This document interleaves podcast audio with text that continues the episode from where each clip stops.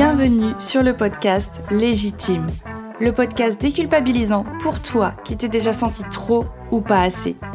Moi, c'est Clémentine, je suis coach confiance et estime de soi et je t'accompagne à reconnecter avec qui tu es, assumer ta personnalité et enfin te libérer du regard des autres. Mon objectif Que tu fasses péter tous tes verrous, que tu oses être toi et que tu ailles à fond vers la vie de tes rêves.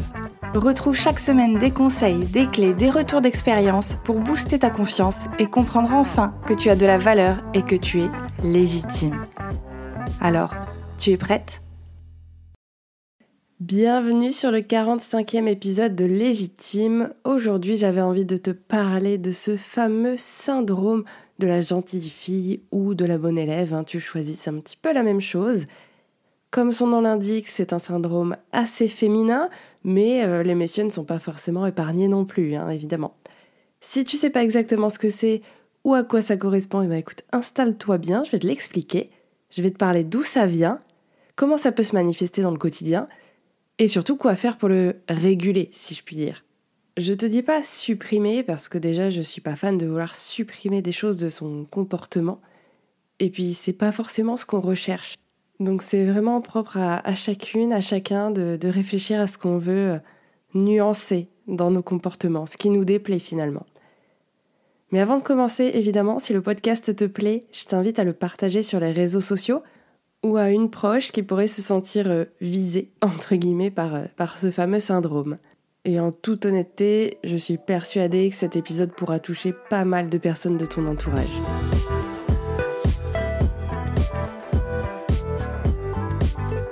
C'est un épisode qui me tient particulièrement à cœur parce que j'ai longtemps été cette gentille fille, cette petite fille sage qui ne veut pas désobéir, qui veut pas décevoir, qui veut par-dessus tout être appréciée de, de tout le monde. J'ai été cette petite fille qui préférait mentir et rejeter la responsabilité de ses erreurs sur le monde extérieur plutôt que d'assumer parce qu'elle était terrorisée par le fait de faire des erreurs et de montrer qu'elle n'était pas parfaite qu'elle n'était pas digne de confiance. J'ai été cette fille qui prenait chaque rire derrière son dos comme forcément des moqueries dirigées vers elle. Cette fille qui, quand elle faisait une erreur, faisait également tout pour se justifier et montrer qu'elle restait une bonne personne. En fait, j'ai été un, un, putain de caméléon à m'adapter à tout le monde, à chaque groupe, pour essayer d'être absolument acceptée et validée. J'ai fait passer mes besoins au second plan dans des relations parce que je préférais m'oublier complètement plutôt que d'être abandonnée par cette personne et de penser que j'étais pas une personne suffisante, que j'étais pas assez. J'ai laissé certaines personnes piétiner mes limites parce que finalement j'en avais posé aucune et que j'avais trop peur de ce qu'on penserait de moi si je pensais différemment, si je m'imposais un petit peu. J'ai minimisé mes qualités parce que je voulais pas passer pour la prétentieuse de service, pour l'égocentrique. J'avais pas envie de me vanter quand même. Après tout, ce que je faisais, c'était juste normal. Bref, je me suis enfermée trop longtemps. Et en même temps, j'avais cette partie de moi qui bouillonnait à l'intérieur, qui avait envie d'être sous les feux de la rampe un petit peu, qui avait envie d'être au cœur de l'attention, qui avait envie de s'exprimer, et surtout de ne pas s'excuser pour ça. Et je ne sais pas si c'est en grandissant ou, peut-être plutôt avec tout le, travail, en tout cas l'introspection que j'ai fait sur moi et le, le coup de trop. Hein, tu sais, quand qu'en fait tu te retrouves au fond du seau et que là tu te dis finalement j'ai pas le choix, il va falloir agir parce que là c'est plus possible. Parce que là je suis en train de, de subir ma vie. Je suis en train de la, la voir défiler comme des épisodes d'une série Netflix sans être à aucun moment actrice dans cette série-là. Mais du coup, un jour, j'ai décidé de l'écouter, cette petite voix. Et après tout, si je suis là aujourd'hui à te faire un podcast, c'est que je pense que j'ai plutôt bien écouté. Mais j'ai décidé d'assumer qui j'étais, d'arrêter d'éteindre ma lumière avant que la flamme s'éteigne complètement. C'est très imagé comme phrase et ça peut faire un petit peu bateau, mais finalement c'est vraiment l'idée que je me faisais de, ce qui était en train de se passer. Je m'éteignais petit à petit et le problème c'est que si je ne m'étais pas écoutée à ce moment-là, peut-être que je me serais éteinte complètement et ça aurait été tellement plus dur de me retrouver derrière. Mais je peux te dire que ça a été la décision la plus belle de ma vie et surtout la plus libératrice. Parce que j'avais cette petite fille en moi là qui, qui ne demandait qu'à s'exprimer. Alors oui, qui avait besoin d'être rassurée, j'en parlerai plus tard, mais, mais qui ne demandait qu'à s'exprimer, qu'à qu'à éclore, qu'à exploser, entre guillemets, mais dans le bon sens du terme. Et, et elle était tellement contente que enfin je l'écoute, que enfin je lui laisse cette place-là. Ouais, vraiment, le mot c'était libérateur.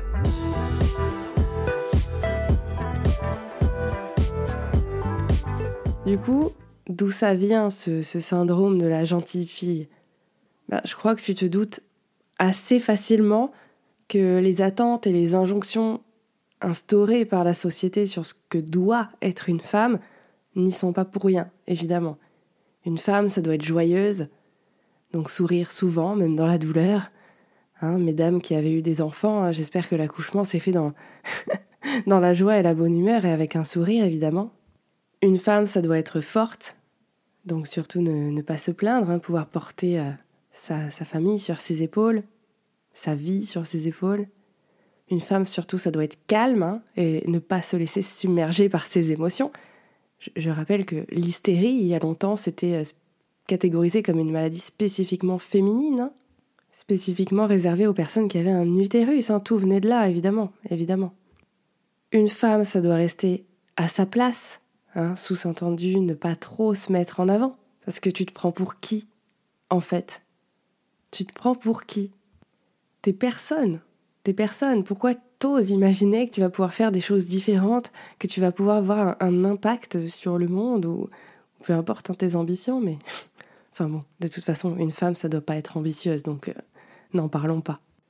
Bref, t'as compris l'idée, mais forcément, tous ces exemples, toutes ces injonctions, toutes ces idées qu'on se fait de ce que doit être une femme, ça fait longtemps que c'est là, même si heureusement ça évolue, mais il faut bien comprendre que ça a été appliqué par nos figures d'autorité.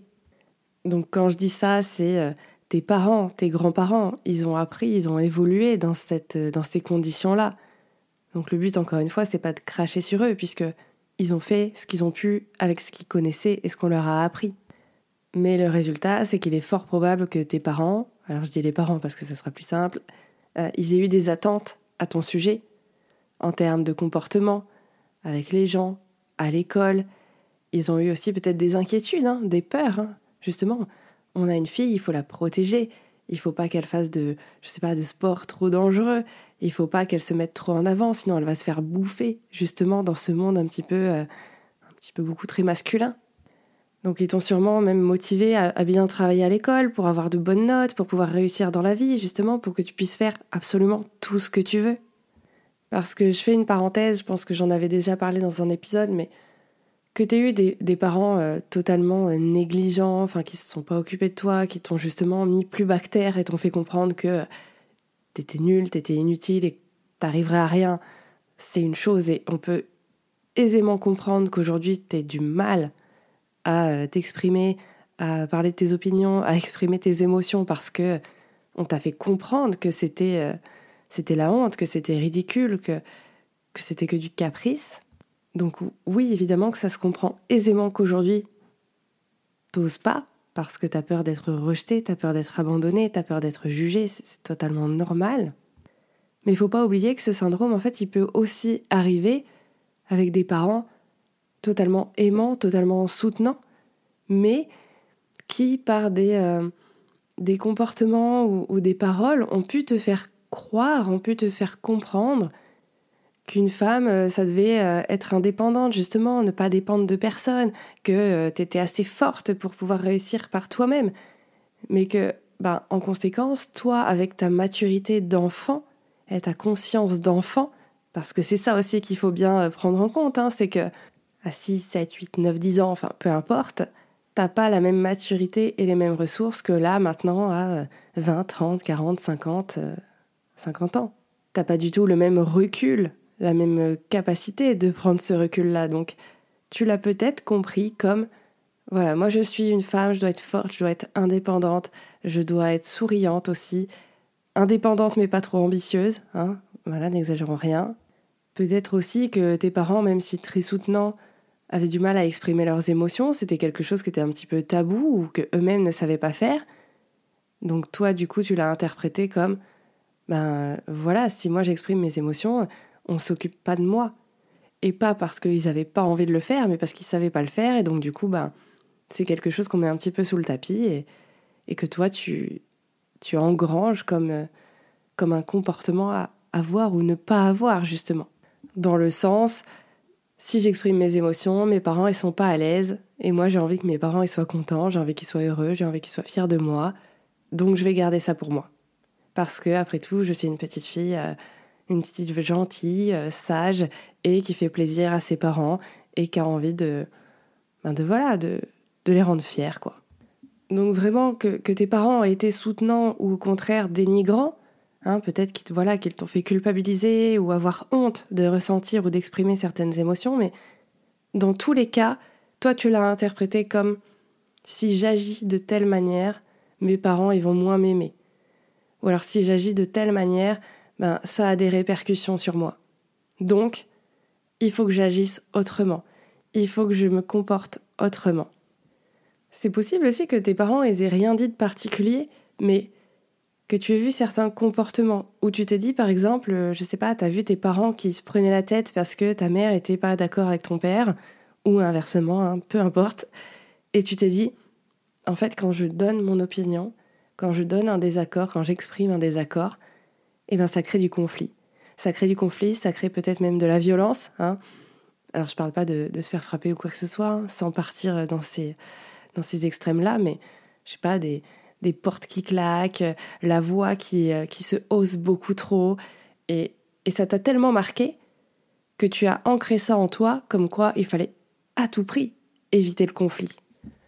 Et donc, si on va plus loin, à tout prix éviter d'exprimer un désaccord, parce que c'est le soi-disant, enfin dans ton cerveau d'enfant toujours, c'est parce qu'il y a eu des accords que c'est parti en cacahuète. Et donc, tu as développé des comportements, des façons de penser destinées à te protéger de ce genre de réaction, à éviter le conflit et surtout à, garder voilà une comment dire une relation avec les personnes en face de toi la plus euh, en paix possible, la plus euh, limite status quo quoi. Et donc évidemment, si on va plus loin, ça a un impact énorme sur ton estime de toi parce que comme tu as développé ces comportements, tu t'es dit pour que j'ai de la valeur, pour que je sois appréciée, ben en fait, ça va dépendre, ma valeur va dépendre de ma gentillesse, de mon comportement aimable face aux gens. Et tu vas te dire, si je sors des rails, si je désobéis, si je vais à l'encontre de ce qu'on semble attendre de moi, eh bien je déçois. Je ne suis plus aimable et donc je suis abandonnée, rejetée. Donc ma valeur en plus dépend de l'acceptation de la validation des autres, du, de l'humeur des autres, finalement, de leur réaction face à moi. Parce que c'est ça, hein, si t'as pas eu l'attention souhaitée plus jeune, ben tu vas aller la chercher un petit peu désespérément chez les autres. Donc c'est impensable pour toi de paraître comme une mauvaise personne, parce que ça va te ramener à justement cette époque où ben on s'est pas occupé de toi, où on t'a pas donné d'attention quand on avait besoin, où on n'a pas pris le temps de t'expliquer, euh, voilà, certaines euh, expériences, certains conflits, pourquoi euh, papa et maman se sont disputés à ce moment-là, et que non, c'est pas forcément de la violence, et que c'est pas forcément quelque chose de mal d'être en désaccord avec quelqu'un. Donc évidemment, tous ces comportements et, ce syndrome-là, il a un impact bah, énorme sur ton quotidien aujourd'hui. Ça te crée de l'anxiété quotidiennement, parce que tu passes ton temps à te demander si les personnes que tu rencontres, elles t'apprécient, si elles ont une bonne image de toi. Quand bien même ce sont des personnes qui ne t'intéressent pas, tu as quand même envie de donner bonne impression. Tu vas aussi te poser euh, des milliards de questions si tu vois que ton pote fait la tronche et tu vas te demander si t'as pas dit une connerie ou s'il t'en veut pour quelque chose. Donc tu commences déjà à culpabiliser, à te remettre en question, alors que pour le coup, ça se trouve, euh, il s'est passé quelque chose juste avant qui n'a absolument rien à voir avec toi, mais c'est pas grave, c'est de ta faute, c'est sûr.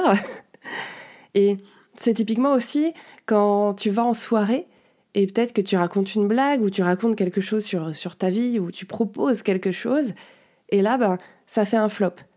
Les gens rigolent pas ou alors les gens euh, réagissent pas à ce que tu dis. Euh, ça me fait penser à quelque chose, je sais pas si ça t'est déjà arrivé, je pense que oui. Tu proposes un, un truc, une activité, un resto et personne réagit. Et là, il y a ton pote ou ta pote à côté qui propose exactement la même chose. Et là, tout le monde est là, genre Ah ouais, trop bien, trop bonne idée, t'as trop raison, on va faire ça. Et là, toi, intérieurement, t'es là, genre Mais, mais, mais je l'avais dit, c'est ce que j'avais dit. Et là, le syndrome de la gentille fille, il est là, tu vois. C'est que, un, je pense que la manière dont tu l'as exprimé, c'était toujours un peu dans la retenue, parce que, ben voilà, t'as pas envie d'être au cœur de l'attention, enfin, d'avoir tous les flashs sur toi. Mais inconsciemment, si t'as un petit peu envie, parce que tu sais que t'as de bonnes idées, mais il y a toujours ce truc qui te rattrape. Et en même temps, ben, t'oseras pas dire derrière, bah oui, c'est ce que j'avais proposé. Parce que tu vas te dire, oui, bah c'est pas grave, puis j'ai pas envie de faire la meuf euh, qui se vante d'avoir trouvé un truc, finalement personne l'a entendu, donc ils vont croire que je veux prendre les crédits pour moi. Alors après, on est d'accord, hein, oui, c'est pas grave de pas vouloir s'affirmer euh, à ce moment-là particulièrement, mais je trouve que c'est un exemple flagrant de quand t'es pas assez sûr de toi et que les gens le, le sentent finalement consciemment et que ce que tu dis, ça passe un petit peu inaperçu.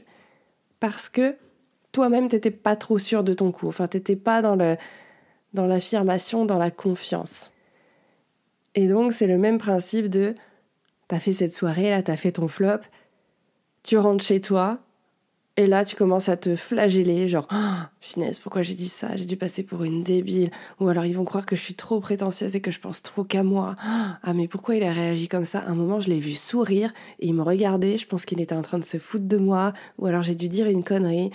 Bla bla bla bla bla. Ça te parle, ça? Un des deuxièmes, euh, Une des deuxièmes conséquences, je dirais, de ce symptôme, c'est que du coup, ben, comme je te le disais tout à l'heure, tu dépends beaucoup de la validation extérieure que ce soit de tes proches, de ton patron, de tes collègues, tu as vraiment besoin de sentir que ce que tu fais, c'est la bonne décision, c'est la bonne action. Tu as vraiment besoin de cette reconnaissance, de cette validation pour te dire OK, c'est bon, rassure-toi, c'est OK, on va pas être euh, va pas être puni, on va pas partir dans la mauvaise direction, ça va pas nous retomber dessus. Tu as vraiment besoin d'être approuvé par les autres. Et du coup, tu as vraiment cette peur terrible de donner ton, opinion ou d'exprimer tes besoins, parce que justement, tu as peur de passer pour une meuf chiante, désagréable, euh, pour un monstre sans cœur, qui ne respecte personne, qui ne pense à personne, et forcément, tu le fais pas. Troisième conséquence, ben, tu t'estimes très peu. J'en parlais, hein, mais tu t'estimes très peu. Pour toi, tu considères que quand il y a une situation qui te concerne, toi, uniquement toi, ben c'est pas important. Ça attendra. Il y a des gens qui ont beaucoup plus besoin de moi, il y a des gens qui vivent pire que moi. Donc, je vais m'occuper des autres plutôt que de m'occuper de moi, parce que moi, c'est secondaire. Moi, je suis vraiment secondaire. Moi, on verra quand il y aura le temps. Évidemment, il n'y a jamais le temps. Pareil, c'est possible que tu ressentes de la honte et de la culpabilité à ressentir et exprimer des émotions, et aussi en même temps d'être submergé par ces dernières parce que ben à force de les contenir, à force de vouloir les retenir parce que ça se fait pas, c'est pas conventionnel, ça va être mal vu, et ben ça explose. Et c'est quand même un sacré cercle vicieux de d'avoir honte, de culpabiliser, de ressentir des émotions que tu n'exprimes pas, et du coup ça explose, t'as des comportements qui te paraissent inadaptés, Là, justement, là, c'est plein phare sur toi et pas de la meilleure des manières. Là, c'est la honte fois mille. Et, c'est la descente aux enfers. Enfin, tu peux aller très loin dans la dévalorisation après ça. Un avant-dernier point, je dirais que tu es terrorisé à l'idée de faire des erreurs. Hein. Tu tends même vers le perfectionnisme, parfois à outrance. Hein. Ce qui fait que, voilà, je me lancerai pas là-dedans tant que euh, voilà, j'ai pas perdu du poids, euh, tant que euh, je maîtrise pas à 100% ces compétences-là, je, je, vais, pas y aller parce que ça va, ça va foirer, c'est sûr. Et l'erreur, c'est terrible. ça peut te mener aussi à la procrastination, hein, parce que tu as tellement envie que ce soit parfait que finalement, bah, tu fais rien. Et du coup, tu vas culpabiliser, encore, de ne rien faire ou de ne pas te lancer. Et c'est de nouveau un cercle vicieux. Puis évidemment, je viens compléter euh, le point de précédent, mais évidemment que tu t'accordes pas de temps pour toi. Enfin, je je, l'ai pas évoqué, mais évidemment que ça c'est pas une option. Hein. Donc finalement, comment on fait pour contrer ça, pour nuancer un petit peu ce syndrome? En soi, au fond de toi, elle est là, cette petite fille qui a envie d'éclore et d'agir selon ses propres règles, selon ses propres envies. Je pense que si tu m'écoutes, et si tu as déjà commencé à, à réfléchir un petit peu sur toi, c'est parce qu'elle est là, cette petite fille, elle est en train de bouillir à une intensité plus ou moins élevée, hein, et c'est ce qui fait que tu passes à l'action ou pas pour t'occuper de ça. Mais je sais qu'elle est là. Je sais qu'elle est là. Comme moi, elle était là, et qu'elle bouillait de plus en plus, et que ça a explosé, enfin que j'étais obligée de l'écouter, parce que là, c'était... Elle en pouvait plus, quoi. Elle en avait trop marre. Elle était là, genre, c'est bon, tu me gonfles, là. tu vas m'écouter. Donc elle est là, au fond de toi, cette petite fille qui a envie de s'assumer pleinement, qui a envie de s'affirmer, qui a envie de dire merde aux personnes qui la font chier tous les jours. Et elle est là, elle est là. Je sais qu'elle est là. Elle attend juste sa chance de pouvoir sortir. Et comment on fait? Comment on fait? Ben c'est simple sans lettres, évidemment. on apprend à se connaître. On apprend à connaître ses valeurs. On apprend à connaître ce qui nous fait vibrer dans la vie, ce qui nous met hors de nous dans la vie. On apprend à connaître ses principes. On apprend à connaître ses limites. Ce à quoi on a envie de dire non, ce à quoi on a envie de dire stop, ce qui nous fait bouillonner, mais, de rage limite. Et encore plus parce qu'on ne pose pas nos limites. Mais on apprend à connaître tout ça, à connaître nos besoins, j'ai besoin de quoi, moi, pour être heureuse? J'ai besoin de quoi, moi, pour m'épanouir dans mon travail, dans ma relation? J'ai besoin de quoi? Qu'est-ce qui est important pour moi? Sans penser aux autres, sans penser à ce que les autres en penseront, là, c'est juste déjà apprendre à connaître, moi, j'ai besoin de quoi? Qu'est-ce qui me motive dans la vie? C'est quoi qui m'aide à me lever le matin? C'est vraiment repartir à sa redécouverte, repartir à sa, à sa rencontre réapprendre à qui est cette petite fille là justement qui est en train de, vouloir s'exprimer. Qu'est-ce qu'elle veut? Elle a besoin de quoi? Elle a besoin d'entendre quoi aujourd'hui? Elle a besoin de faire quoi aujourd'hui pour euh, se laisser euh, s'autoriser à exister? Et si elle s'autorisait à le faire, elle ferait quoi? S'il y avait personne autour pour donner son avis, s'il n'y avait pas la peur de voilà du regard des autres, d'un potentiel échec ou quoi que ce soit, elle ferait quoi cette petite fille? Puis il y a ça, hein, du coup, c'est comprendre que cette petite fille, elle fait partie de toi. Cette partie-là, là, qui, n'ose pas, qui, qui, cherche la sécurité, qui cherche la protection, elle fait partie de toi. Et, et c'est comprendre que c'est toi qui peux lui apporter ça. C'est toi qui peux, avec les ressources que tu as aujourd'hui, venir la rassurer, venir lui dire que tout va bien se passer, ou que regarde déjà tout ce qu'on a accompli, Comment on fait aussi Eh ben, on revoit les croyances qu'on peut avoir qui, même si elles ont servi à un moment donné, qui empêchent aujourd'hui de s'affirmer. Et quand je pense aux croyances, ben, je pense notamment justement à le fait que s'affirmer, ça veut pas dire conflit, ça veut pas dire violence. S'affirmer, ça veut pas dire s'imposer, ça veut pas dire agressivité. S'affirmer, c'est savoir dire non quand tu as envie de dire non, c'est savoir dire stop quand tu as envie de dire stop. C'est savoir dire, ben, moi j'ai envie de manger euh, thaïlandais ce soir plutôt qu'italien. Et comprendre qu'il y a différentes manières de s'affirmer. Et que, oui, parfois tu as eu des exemples de personnes qui rentraient dans la violence, qui étaient peut-être un peu agressives, mais que toi tu peux faire autrement. Tu peux apprendre à faire autrement. Tu peux aussi revoir tes croyances justement sur le fait d'exprimer ses émotions, comme quoi ça peut être euh, une faiblesse, comme quoi c'est quelque chose de ridicule, euh, que si tu exprimes tes émotions, si tu montres un peu de vulnérabilité, ça veut dire que t'es pas une femme forte, que t'es pas une femme indépendante, et qu'au contraire, ça n'a rien à voir, et que je trouve que c'est, je l'ai déjà dit, je pense, mais une force incroyable d'accepter ses faiblesses et d'au lieu de vouloir les cacher, ben juste prendre en compte qu'elles sont là et que faire avec. Faire avec et essayer peut-être soit de les améliorer, soit de bah, les laisser tranquilles en fait. Comment j'ai fait aussi pour me, je vais pas dire me débarrasser de ce syndrome parce que je l'ai toujours un petit peu et parce que j'ai bien envie de garder certains aspects, mais ben, j'ai tout simplement pris conscience de mon fonctionnement et des conséquences que euh, certains comportements pouvaient avoir sur mes relations, sur moi-même. Comme je te l'ai dit, hein, à force de, de négliger qui j'étais, à force de m'adapter, à force de faire le caméléon, je savais même plus qui j'étais. Et, et finalement c'était pas des relations sincères que j'avais avec les gens. Parce que je leur renvoyais juste l'image qu'ils avaient d'eux-mêmes. Mais c'était pas moi. Donc moi j'étais pas épanouie, j'étais pas heureuse, euh, je portais un masque entre guillemets tous les jours. Et, plus je faisais ça, plus mon estime de moi elle, diminuait et c'était terrible en fait j'étais en mode robot, j'étais en mode pilote automatique, c'était vraiment pas agréable dans mes relations, ben, comme je te dis, j'envoyais l'image que je, pensais devoir renvoyer. Et finalement, ben, c'est ça qui créait du conflit parce que les personnes en face de moi, elles étaient tombées, euh, je dirais, amoureuses, amicalement ou sentimentalement, hein, d'une personne qui n'existait pas. Et en plus, je leur renvoyais leur propre faiblesse, finalement. Je t'en parlerai dans un autre épisode, mais tu vois, dans mes relations amoureuses, quand c'était juste le stade du, flirt, on va dire, là, j'arrivais à être 100% moi-même parce qu'il n'y avait pas trop de d'implication. Tu vois, il n'y avait pas de d'engagement. C'est dès que j'étais engagée avec quelqu'un, là, tu sais pas pourquoi, j'avais terriblement peur, ben voilà, d'être abandonnée, de rejetée, que là, je switchais complètement.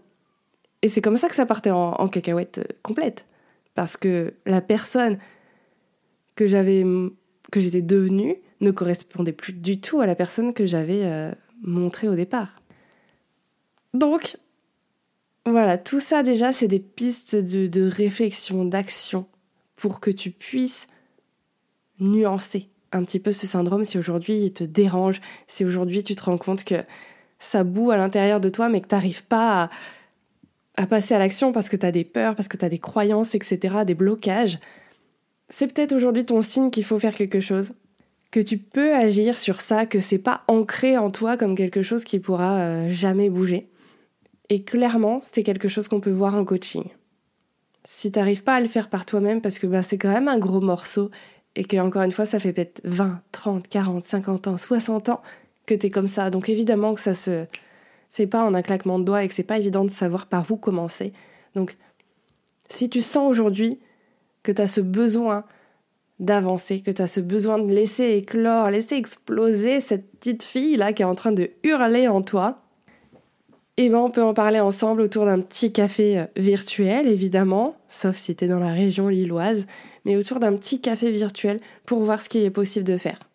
Pour voir qu'est-ce qu'on peut faire ensemble et comment on peut avancer ensemble pour que tu te libères un petit peu et que tu sois enfin en paix avec toi-même.